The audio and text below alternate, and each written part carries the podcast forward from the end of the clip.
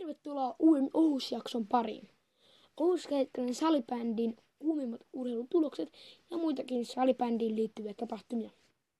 Tämänkertainen Ohus on tämmöinen, että, tai tämänlainen, että käsitellään vähän näitä kärkijoukkueita niiden huippupelaajia ja niiden salaisuuksia.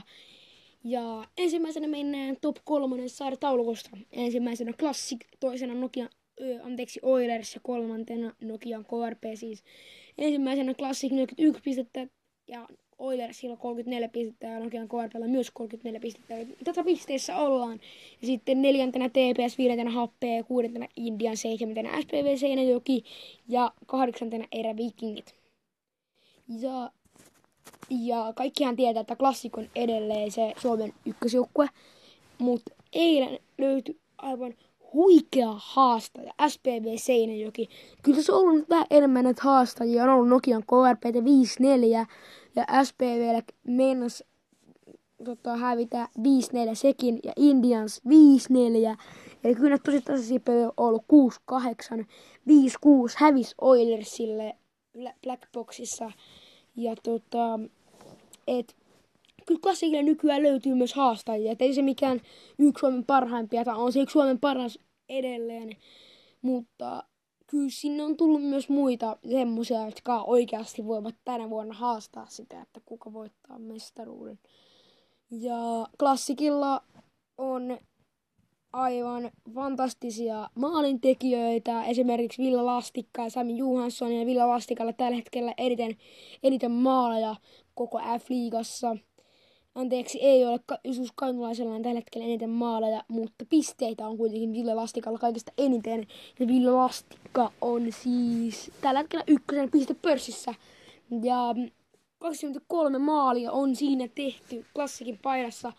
Ja tänä, tällä kaudella on 13 syöttöpistettä ja sitten seuraavana klassikin sarjataulukossa on Sami Johansson tai pistepörssissä 29 pistettä, 19 maalia ja 10 syöttöä. Eli kyllä löytyy näiltä kahdelta erittäin hyvin pisteitä. Ja Ville Lastikka, niin siinä on varmaan yksi Suomen paras, parhaimpia, eli ellei jopa Suomen paras vetäjä. Ville Lastikka teki ihan, ihan kiitettävästi kyllä tehoja myös MM-kisoissa paineli, paineli menemään siellä ja, ja niin kuin Sami Juhanssonikin, niin Sami Juhansson on ollut 2016 jo mukana MM-kisoissa, eli silloin jo, silloin jo tota, dominoi siellä Suomen maajoukkueessa MM-kilpailussa. Hän teki silloin viisi maalia ja muitakin pisteitä ja mm, MM-kilpailussa tai MM-kisoissa 2018 hän oli Suomen paras pistemies, eli oli siellä pistepörssin kärjessä ja tehopisteen 8 plus 3. 8 maalia kolme syöttöpistettä. Eli on se nyt aika kova y- yksin kisoihin. Ja, ja, tota, ja hän siis valittiin tota, 2019-2020 parhaaksi pelaajaksi tai miespuoliseksi pelaajaksi. Ja, eli siinä on yksi maailman parhaimpia pelaajia, ellei ole maailman paras pelaaja onhan siellä Ruotsissa tällä hetkellä Galante Karlström esimerkiksi ja Alexander Ruud ja Kim Nilsson erittäin kovia pelaajia ja Olsen esimerkiksi. Mutta kyllä Suomestakin löytyy näitä huippupelaajia. Ja tällä hetkellä hän on semmoinen käsitys, että Suomi olisi Ruotsia parempi, mutta kyllä ne edelleen aika, aika tosissa on. Ja tota, ja Ville Lastikalla siis, niin kuin puhuttiinkin tuosta jo äsken. Ja, ja tota... Ja klassikilla on muitakin erittäin, erittäin onnistuneita pelaajia. Esimerkiksi no, tota, Oskar, Oskar Heikkilä. Erittäin, erittäin, erittäin hyvä pelaaja siinä teki ratkaisu tai teki tuossa tasoitusmaalin tuossa Suomen kapin eilisessä finaalissa, jonka siis Classic itse asiassa voitti. Eli kyllä se oli sellainen rystymaali siitä maalin edestä. Ihan hieno maali siinä. Tota, ja sitten kolman, anteeksi, neljäntenä on Emeli Salin 20 pistettä. Eli kyllähän silläkin on ollut piste per peli. Piste per peli hänelläkin. Mutta jos miettii Villalastikkaa, niin hänellä on melkein kolme kertaa tai kolme pistettä per peli. Eli on se nyt aika iso ero kuitenkin. Mutta ihan vertailte, ihan vertaille, vertailemisen arvoisia pelaajia tässä on, että ihan yhtä lahjakkaita pelaajia ja varmasti, varmasti tulee vielä erittäin hyviä kisoja ja erittäin hyviä kausia näille kahdelle. Klassikissa on myös erittäin hyviä, erittäin hyviä noita nuoria pelaajia, esimerkiksi Alpo Laitila, ykköspistä tälle kaudelle, ja muitakin nuoria, esimerkiksi, esimerkiksi Akola ja, ja Salo, nuorempi Salo siis. Ja, ja tuota, ja niin kuin tuossa tossa puhuttiinkin viimeksi, niin kävi nyt vähän ikävällä tavalla siinä. Eli ei voittanut Suomi mestaruutta tällä kertaa, mutta vielä siihen Sami Johanssoniin, että hän, hänkin sai tehtyä, ei nyt ihan huippupisteet näihin kisoihin, mutta kuitenkin 4 plus 2. Ja oli siellä kyllä, siis ei ollut pistepörssin kärjessä todellakaan.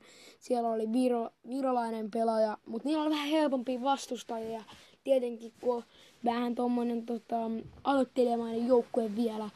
Että mm, kyllä kun näitä tosi hyviä joukkoja tulee koko ajan kovaa vauhtia. Esimerkiksi Filippiinit yllätti näissä kisoissa niin kuin myös, niin kuin myös Viro ja Slovakia. Mutta seuraaviin kisoihin sitten toivottavasti suomalaisiltakin vähän enemmän pisteitä. Ja Suomen paras mies näissä kisoissa oli Ville Lastikka 5 plus 2 eli 7 pistettä. No, sitten mennään F-liigan toiseen joukkueeseen, eli Oilersiin. Ja Oilers on ollut ihan tosi hyvä tällä kaudella, 34 pistettä. Ja sieltä löytyy näitä nuoria Sami Johanssoneita niin sanotusti. Eli löytyy Justus Kainulaista, löytyy Rasmus Kainulaista, löytyy vaikka ketä löytyy Lindforsia ja, ja tota, mutta tällä hetkellä kysymys kuuluu, että kummalla näistä kainulaisista veljeksistä on ollut, on ollut parempi, parempi kausi ja kumpi näistä veljeksistä on itse asiassa parempi. Ja Justus Kainulainen siis 35 pistettä ja toisena pistepörssissä, kolmantena myös Oilersin pelaa Markkola ja neljäntenä Iiskola. Kaikki siis Oilersista ja siinä ei ole mitään hirveän isoa pisteeroa, viiden pisteen ero Kainolaisen ja Iiskolan välillä. Et Kainolainen on niinku tuleva Sami Juhansson, tuleva Emeli Salin, tuleva, tuleva tota, tuleva supertähti, ihan helposti sanottuna näin. Eli siinä on niinku nuorta kokemusta. Ei ole nuorta kokemusta ehkä vielä, mutta kyllä siitä kokemusta alkaa myös löytymään.